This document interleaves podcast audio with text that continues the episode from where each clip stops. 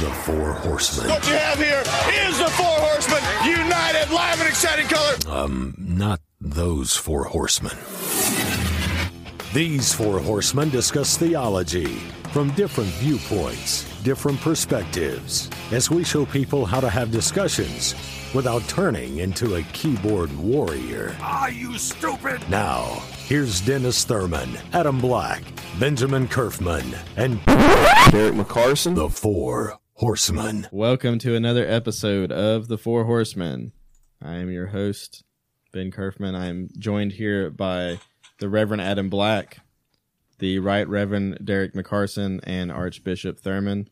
We also have a secret guest in the studio, the Reverend Apostle Christopher Eastat. Now wait a minute. You said four. I'm not very good at math. Well, he's the secret one. He doesn't count. Oh, okay. The secret one doesn't count. He doesn't have a microphone, so he doesn't have a say, just like um, other people that we'll be addressing as we talk about critical race theory. So, our our uh, topic for tonight. I thought we were is- talking about intersectionality. We are. It's both. oh, it's both. okay. One one comes from the other, so that's part of what we're going to talk about. So, Which came first, the chicken or the egg? um, Chicken. I don't. Derek's the philosopher. He he needs to do that one. I don't know. I guess we'd have to go back to Genesis and It's the uh, chicken. Oh, there you yeah, go. there- Back to the Bible. There you go. Oh well. Probably the chicken, I'd say. Amen. You want to explain what we're talking about? Yes. So, uh, if you're not familiar, um, the Southern Baptist Convention met for their uh, normal few hours that they exist every year uh, this last week. And uh, part of what they do during that meeting is they have what we call resolutions, which are basically uh, general statements of uh, widely held beliefs or positions on things that the uh, Convention of Churches agree upon. And so these resolutions can be presented by uh, any messenger of the Southern Baptist Convention, uh, whether that's a pastor or a church member, um, anyone who is a who is a, messenger can present these things on different issues. And so every year, the Southern Baptist Convention usually addresses uh, uh, kind of crucial issues or um, things that are prevailing in the culture. And so this year, there were several things uh, that were passed, which were not surprising. For instance, uh, things in favor of life, uh, the, the sanctity of life, the right to life, um, things in favor of uh, a biblical view of marriage and sexuality. Those kind of things uh, typically pass, but we want to really focus on what is what is called Resolution Nine, which is, which was a resolution on critical race theory and intersectionality. And so, uh, probably 90% of the people listening to this podcast have no idea what that is, just like all of the people in the room that voted on it. Um, because Sounds a- national politics. because yeah, unless, unless you've kind of been on the cutting edge of identity politics and worldview and things like that, you've probably never even heard these terms, or you've never really heard them in a context that makes sense. And so it was kind of unusual to begin with that this resolution would come uh, to the SBC, considering that most people um, in the room probably were not even familiar with these with these terms. So, um, let's go around the table here first before we talk about it. So, how many of the guys at the table feel like they can give a definition of critical race theory? Does anybody want to take a crack at it? I can give one. Okay. If it's my definition. Well, all truth is relative. Yeah, why don't you it just share matter. your truth Well- with Yeah, us, share Dennis? your What's truth. your truth? Critical race theory really, I think, goes to how race has affected uh, the various strata of society, uh, how white people have come into positions of power and privilege, of domination, and uh, you know, as as that has progressed, uh, it has permeated all the institutions.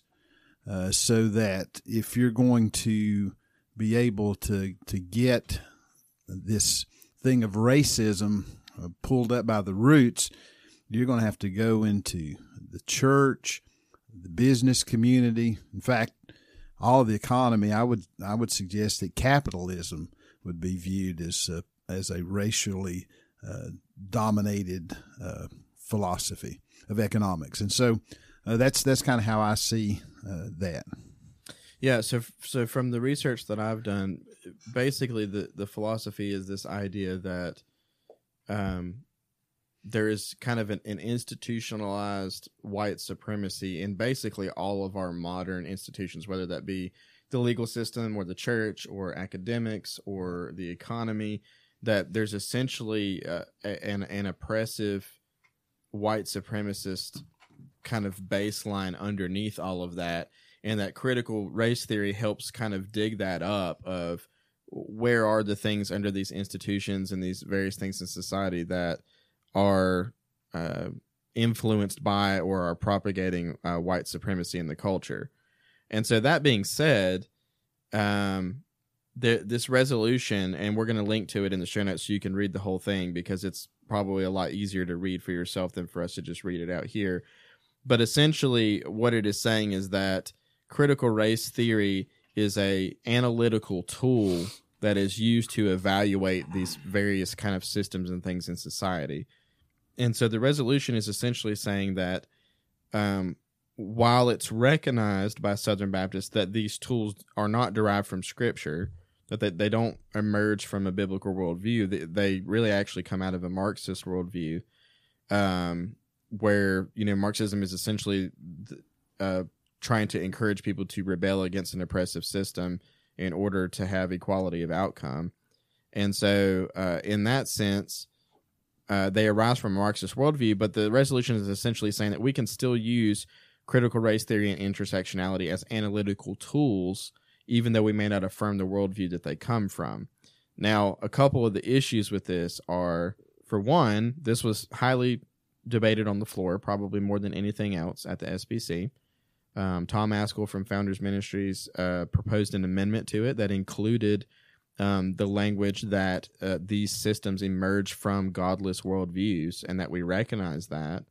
And um, not only that, but the man who originally proposed the resolution placed it online, and it was pretty apparent from his original version that it had been severely altered by the committee so much so that it, it almost seemed to say the opposite of what the man was originally trying to do, which is very concerning um, as far as the direction of the SBC and and what the motivation is.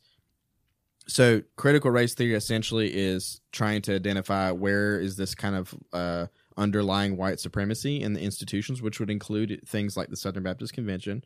Which, if we're honest, if if you're listening and you know Southern Baptist history, you know that the Southern Baptist Convention originally started uh, over a debate between Baptists of whether or not slaveholders could uh, be missionaries, and the Southern Baptist Convention was in favor of that, and essentially in, endorsed. Uh, kind of passively endorsed slavery by allowing slaveholders to do that and that is part of our history. And of course, we have repented of that as a denomination. And I would say the wide, wide majority of Southern Baptists today would not affirm those kind of things at all, or any form of racism.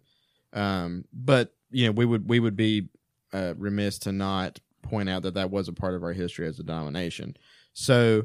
Uh, intersectionality emerges from this because intersectionality is this idea that basically um, every single person on earth is oppressed or victimized in some way, but some people are oppressed more than others. And the way that we can determine that is essentially through layers of, of intersection between the different um, minority groups or uh, circumstances that they may find themselves in. So, for instance, so but now white heterosexual males would be at the top. I mean, we would we're the least we would- oppressed. right, we're the yes. least oppressed uh, in that system. We are the because we're the oppressors, majority. Yeah, because say. we're the majority um, and not a minority, and and because we essentially, in that view, uh, white males would hold the power structures. right. Um, I, I was reading uh, somebody actually, one of the critical race theorists actually said that whiteness was essentially a property.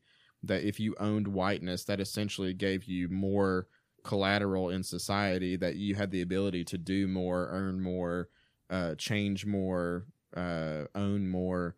Uh, than somebody who didn't possess whiteness, and so it was almost that the color of your skin was essentially um, kind of like a, a a privilege card is where we get kind of the idea of white privilege from is that you're able to do things that other people aren't able to do because you're the least oppressed.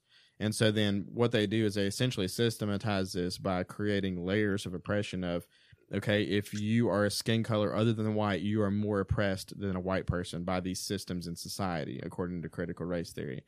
If you are, uh, you know, uh, you have some kind of disability, you're more oppressed. Than, everyone is more oppressed than a white person, but some people, even within minority groups and others, are more oppressed than others. So, for Yeah. instance, um, Women would be right, yeah. So- So, so, if you are a LBGT. yeah, if you are like a transgender yeah. lesbian black woman in a Who is wheelchair, a, who is a Muslim? Right? You're you're you're like disability, or you're you're like uh like eight levels into oppression or whatever. And so the idea is is that once you have that system, then the state you give the authority of the state to essentially level the playing field. So for that person. Okay, they're going to need a whole lot more privilege in order to bring them out of that oppression and equalize them, get equality of outcome. And so then what that means is is, you know, okay, uh for instance, let's say the political system when it comes to voting. You know, one way that you could say that is is okay, if you have uh, three levels of intersectionality, then your vote actually counts as 1.5 votes, where the white person's vote only counts as one. And if you're a woman, you get an extra 0.5, and if you're a minority, you get an extra 0.5. And if you're, and they basically use this to create this system where the state kind of tries to level everything out. Well, in the Um, in the way, I mean, that's that's a theoretical thing at, at this point, but the way it's really working out is, and we've seen this like in uh, college applications to try to get into certain programs and so forth, or job applications where you maybe are in line for a promotion. Then, then they actually weigh those things and consider uh, those, uh, and it's happening all the time. Right. So this resolution, which was passed, essentially says that critical race theory and intersectionality are analytical tools that we can use as Southern Baptists in our churches, in our denomination, and that even though they come from a worldview that's actually uh, fundamentally opposed to God and Christianity and the Bible, that e- the the resolution states that Scripture is is the ultimate authority, but at the same time it says that we can use these tools. So what what do you guys think? Is it a good is it a good thing to use these tools? Are they dangerous? What are your thoughts about it? Well, it's funny four five white guys sitting around the table talking about it. Um, Right, we don't really we're not even allowed to have an opinion. No, really. I think So if we- you're listening, you can just go ahead and turn But it no, off at I- this point. We're irrelevant. But, but in all honesty, I think that's a danger that we can fall into because what you were talking about, the sociological study, pretty much all that you stated outside of the government working is generally true. Is it how, not? how so? in the sense as a white male, right? I am and from a societal standpoint, I am I don't deal with the racism stuff as much as a black male. That is true. That is that is societally true. So you so you would say that in society in these institutions there is institutionalized racism that I- it's actually built into that into society. I think so. So if you were in Somalia today, you would. Uh, Well, I'm saying in our in our in our culture in America, I, I think it is true, and I think that's. I'm going to separate the two here in a second, but what I'm saying is, is to, to for us to automatically, as white guys, sit back and say there's not racism or this oppression or that I understand what it's like to be these other people. It's just false. We don't know. But I would say there's a difference between racism and institutional racism. So, for instance, like so, for instance, in the Southern Baptist Convention, I don't really know in any of our governing documents or anything like that that there is inherent racism built into the functioning of the Southern Baptist Convention. Now, are there churches and pastors who are racist and and discriminate against people? Yes, that is mm-hmm. true, and it's unacceptable. One of the things the Southern Baptist Convention did this year is propose a constitution change which would allow us to kick those churches out that are doing that, which I think is a good thing to do. Mm-hmm. But there's a difference between an individual or even a small group of people being racist versus an institution being racist. Like some people would say that like the federal prison system is inherently racist and oppressive to minorities. Well, I wouldn't. I wouldn't say that it's quote unquote racist. I'm just saying from a when you look at the statistics, who are who are the majority in prisons? That's something you can't avoid, right? Something you can't avoid. Just and a lot of that has to do with lawyers. I mean, the in the court system and knowing how to work it, how much money you have, power. of course, sure. and there is a certain there's definitely a race element to all that. I believe. And so that's what I'm saying. I think it's a I think it's dangerous, and I've done it myself. I think it's dangerous to discount certain things as they are just because and I don't agree with all this totally. So don't you know, I'm not throwing So you would have voted for the resolution. It sounds to me like. I don't think it's needed. That's personally my my take on it. I don't think it's needed because I don't think there's a. I just don't think it's needed.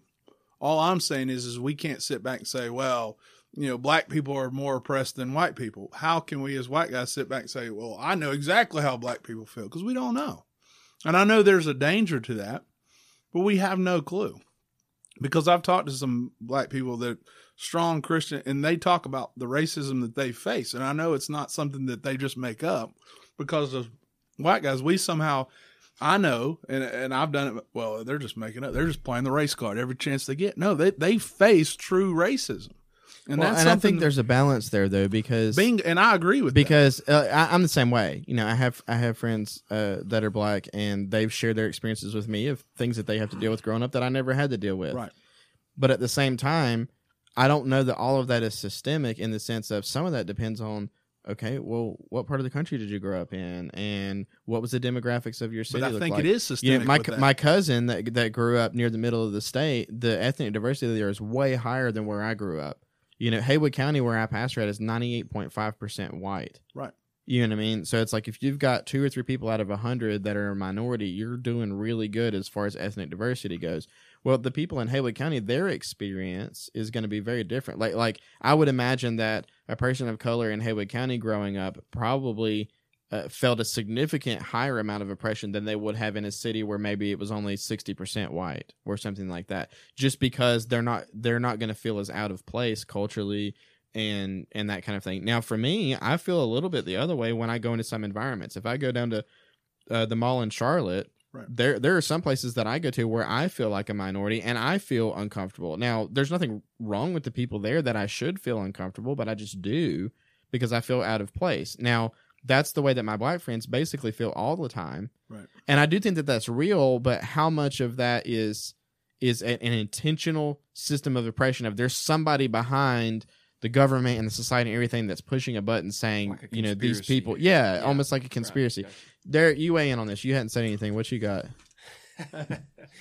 Well, I, I'm with you, uh, Adam. I, I truly think that um, there is obviously racism in our culture and um, in in society. Now, there's a balance that has to be struck between that, between um, what you were talking about, the institutionalized versus um, oppression or or uh, any kind of racism that somebody may feel in, in general. And so, I think that um, I don't know how it was presented in the Southern Baptist Convention, but um, I wasn't there. You're the only one that was, but um, I'm not. I'm not, I'm kind of with Adam on that. I'm not really sure how that is necessary or how we would even use the tools. I'm, I'm thinking just as far as being aware of it, of course, but beyond that, I mean, um, I think in our churches, if you just focus on the gospel, uh, that's going to take care of a lot of the the issues there. I would, uh, in terms of culture and racism, because of the gospel is suited. It was born in, preached in. Uh, they talk about an oppressive environment uh, in the Roman Empire uh, two thousand years ago, sixty million slaves. Um, so I think if you focus on the basic basics of the gospel, um, it's going to answer a lot of those questions and i think that, that people have. that ties in racism. w- uh, with something Adam said before we started recording, which was, you know, like why? You know, what what's the purpose behind this? Because if you read the original amendment, it seemed or the original resolution, the original re- resolution's language seems to indicate that the purpose of bringing out this topic of critical race theory and intersectionality was to essentially warn Southern Baptists of don't use these tools because these tools are used to try to create equality of outcome for people. But the fact is, the Bible doesn't teach equality of outcome. That that's just not.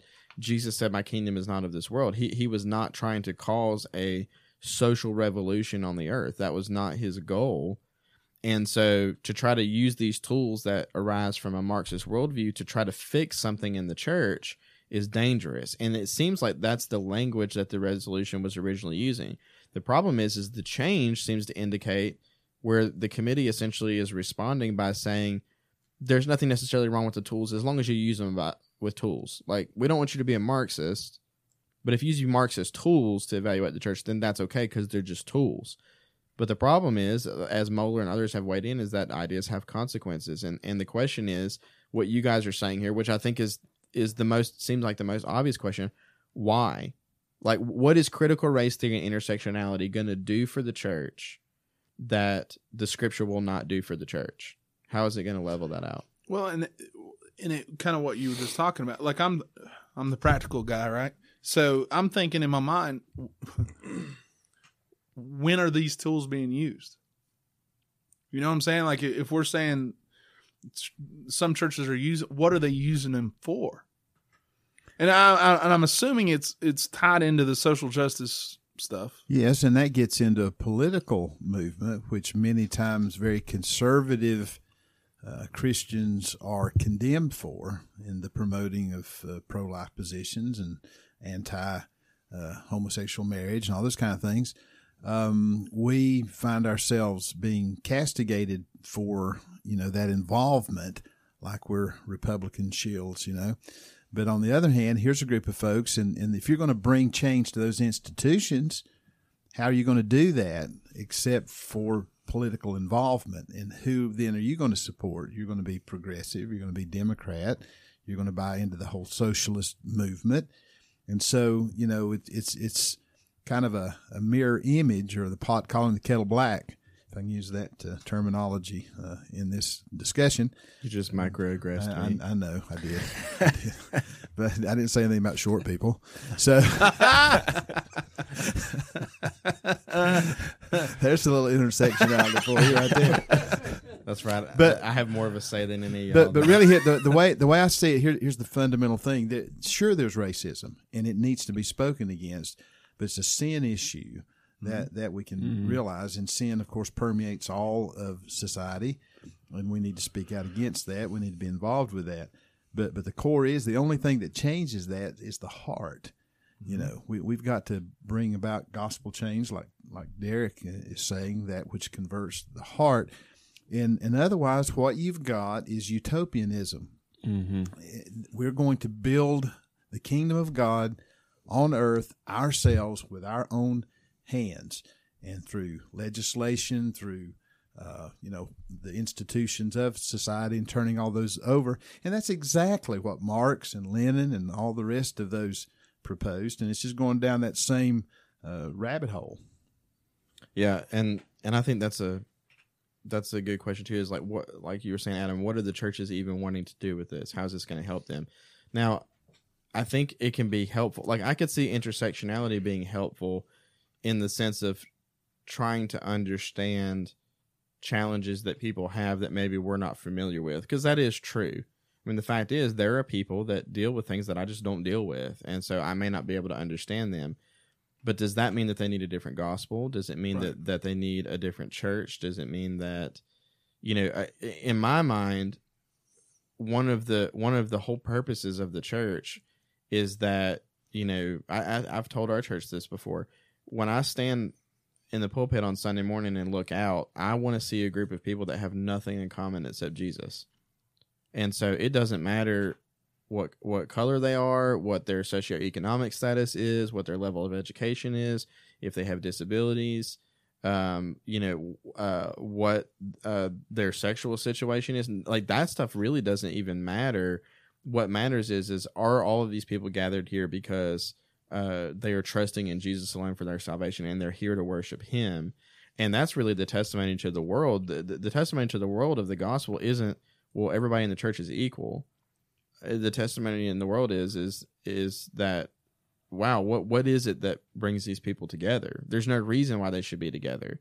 Um, they should be completely different. And so um, the scripture, I think, really challenges that intersectionality, not in the sense of saying that there's not people that don't deal with more things than others, but in the sense of saying uh, there, uh, the Jesus' death on the cross uh, is for all types of people. And so then, and so there's, it's not because I'm white doesn't mean God loves me more or Jesus died for more white people than he did for somebody else. Right. You know, and so uh, to try to use that to say, well, in the church, we need to do ministry different or we need to preach different or we need to do these kind of things is basically letting society and a godless worldview essentially tell us what to do with the word of God as if it is not sufficient.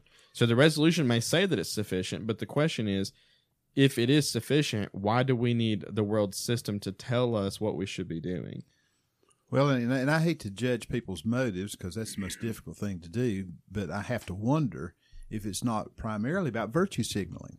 It, it, it is a, a PR thing that the Southern Baptist Convention and its leadership wants to say, you know, the bad people that we were and how racist we were and how sexist we have been and how abused and oppressed women have been and, and, and on and on that, that we're not that way anymore. And we're we're going to speak out and we're woke. And so they're just by using those expressions that virtue signaling may not have changed anything really deep inside of the way they feel what they're going to do but just by saying it it makes them feel good Right. But I do think, I will say this, I do think there is an importance in acknowledging it. sure Right. Because I think, I think one of the problems is, is that we don't acknowledge it as, again, as white guys. We, we don't, and, and I know this in my own, my own life and I've examined my own life. We, we, we have to acknowledge those things. We have to acknowledge the racism and all those things and, and, in the SBC. And we have to acknowledge those things as opposed to, you know, we're we're getting upset with people trying to erase history and tearing down monuments and things, but we're doing it by avoiding it, right? We're not addressing the issue, and I think that we have to. Now, I will say that again, the motive, the motive issue of look at me, I'm this social justice warrior without really making any form of impact. I think that is a problem. But when you were talking about, um, you know, the intersectionality, the thing that I've the thing I was thinking about is, you know, some of my liberal friends and even liberal Christian friends, you know, that's the reason why they they fight so hard for the LGBT because of the they're they're at the bottom. They're the Yeah. they're the quote unquote least of these, right? Right. And so that's why they're supporting the, you know, they're not necessarily supporting oppression. They're supporting the lifestyle because they feel like their lifestyle Well, is it's it's the worldview. Right. So it's like they may not necessarily care about the gay person, but they do care about the fact that that person should have e- equality of outcome the same as everyone else. right. And so, um, which is which is weird and i just wrote that down because what's odd is in these situations because i remember a sign in south carolina one time it says um, he he is a good black man and the sign said that was the quote he is a good black man or something like that or he is an educated black man and then this the the, the line below it said the right sentence should be he's an educated man so if if the idea is we don't want to see race, we can't then create equality of outcomes based on race or sex. It's like cutting the limb off of, you know, we believe black people should get paid more money. Well, you're you're basing that on race. well, it's it, so for instance, affirmative action in college, right? Right. So, um, my wife went uh, to college with somebody, and that person got a free ride scholarship because they needed to have a certain. They were required to have a certain percentage of minorities in the college, and so this person did not do well in high school, and they basically said we we need. Basically, they said we need more black people in our school, so you come and we'll give you a free ride. And so this person came and like never showed up to class, never did anything. Now, does that have anything to do with their skin color? No. You know, the the fact is, is uh, there's plenty of white people that do the exact same thing. Right. But the difference is, is what is that message communicating? What that's communicating is, is uh, we we need to help you because you're black, you know, and that you know you- you're probably just not going to be able to make it on your own, and so we're just going to give you a leg up. The reality is that's just as racist as anything else to imply that because you're because you're a black student that somehow you you can't can't, perform the way that a white student would. Now, that's not to say that there couldn't be challenges, for instance, like economically. You know, maybe if you grew up in Oh, an yeah. area that didn't have good public education and you struggled, you know, obviously, yeah, that, that's going to be, uh, you're going to have to work harder. But I mean, look at how many uh, black people there are in American history that have just, I mean, been wildly successful and really have overcome w- extremely difficult challenges. Barack You know. Obama.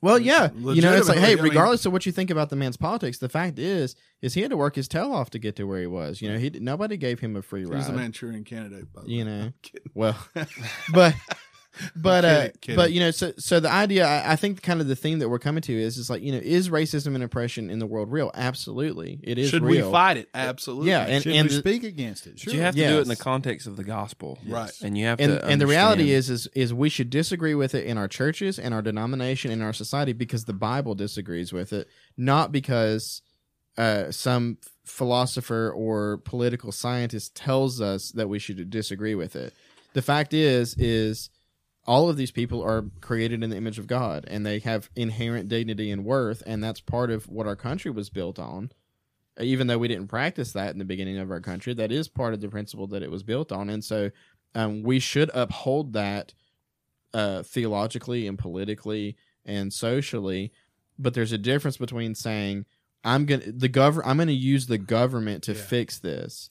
The problem is is uh, the reason why racism exists is because people hate other people made in the image of God, and the reason why they have that hatred in their heart is because they're depraved.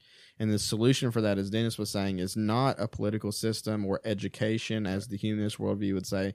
You know, people are racist because they're dumb. That's what it, that's basically what a humanist would say. No, people are racist because they're evil, because their hearts are evil.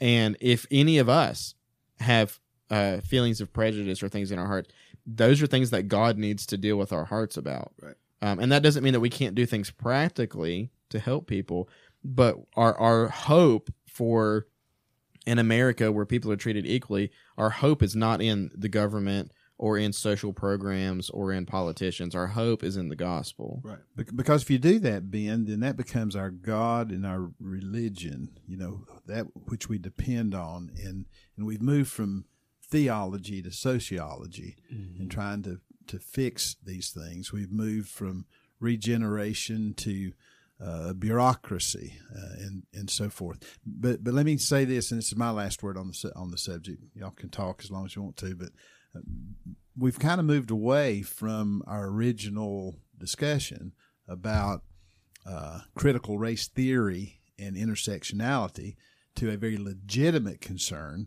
of racism because those other things, although there's certainly elements of that, uh, to me, it's like a, a broken clock is right twice a day.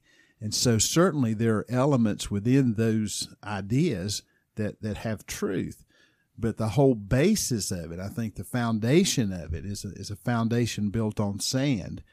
And if we buy into that, we're going to we're going to go somewhere we don't need to go. And uh, and so that's my big concern about it. It just really moves us away from sound theology and from the from the gospel. Uh, and and yet it seems so well intended. How can you? I mean, are we against racism? Yeah. So I'm I'm going to vote for resolution number nine. But I think it takes us somewhere we don't want to go. I agree. All right, Chris, what you got? So I agree with you. I think one You are correct, my brother. I think you know one of the ultimate problems you have to ask is, is like at what point do we say that something is so tarnished by its origin that we shouldn't use it? You know, it's like so you look at the background of where this all came from, and you say, okay, well we realize that, and we think that's really bad, but we're still going to use it because we, we think it's convenient for the time. So I was just looking here at the at comparison the, the original resolution as submitted compared to what came out. And the original resolution says, whereas critical race theory and intersectionality are founded upon unbiblical presuppositions descended from Marxist theories and categories, and therefore are inherently opposed to the scripture as the true center of Christian union. And it goes on. Now, in, in the, the one that was voted on and passed, it says, whereas critical race theory and intersectionality alone are insufficient to diagnose and redress the root causes of these social ills that they identify, which result from sin, yet these analytical tools can aid in va- evaluating a variety of human experiences. So they go on to acknowledge the background of it that it's bad, but it said, well, we still want to be able to try to use It's not that bad. Yeah, and and I think that's the ultimate danger. Is like, okay, well, if you say that it's okay here, then at what point do you draw the line? Because if you start erasing that line, then ultimately you're going to say, okay, well, we realize that this is really bad too, but we're still going to use it because it's it's it's convenient for the time in which. Pragmatism. Yeah, Yes, that was mm-hmm. exactly as It's pragmatism. Terry Hollifield would be proud that I used that word. Mm. Adam's just glad somebody agrees with him.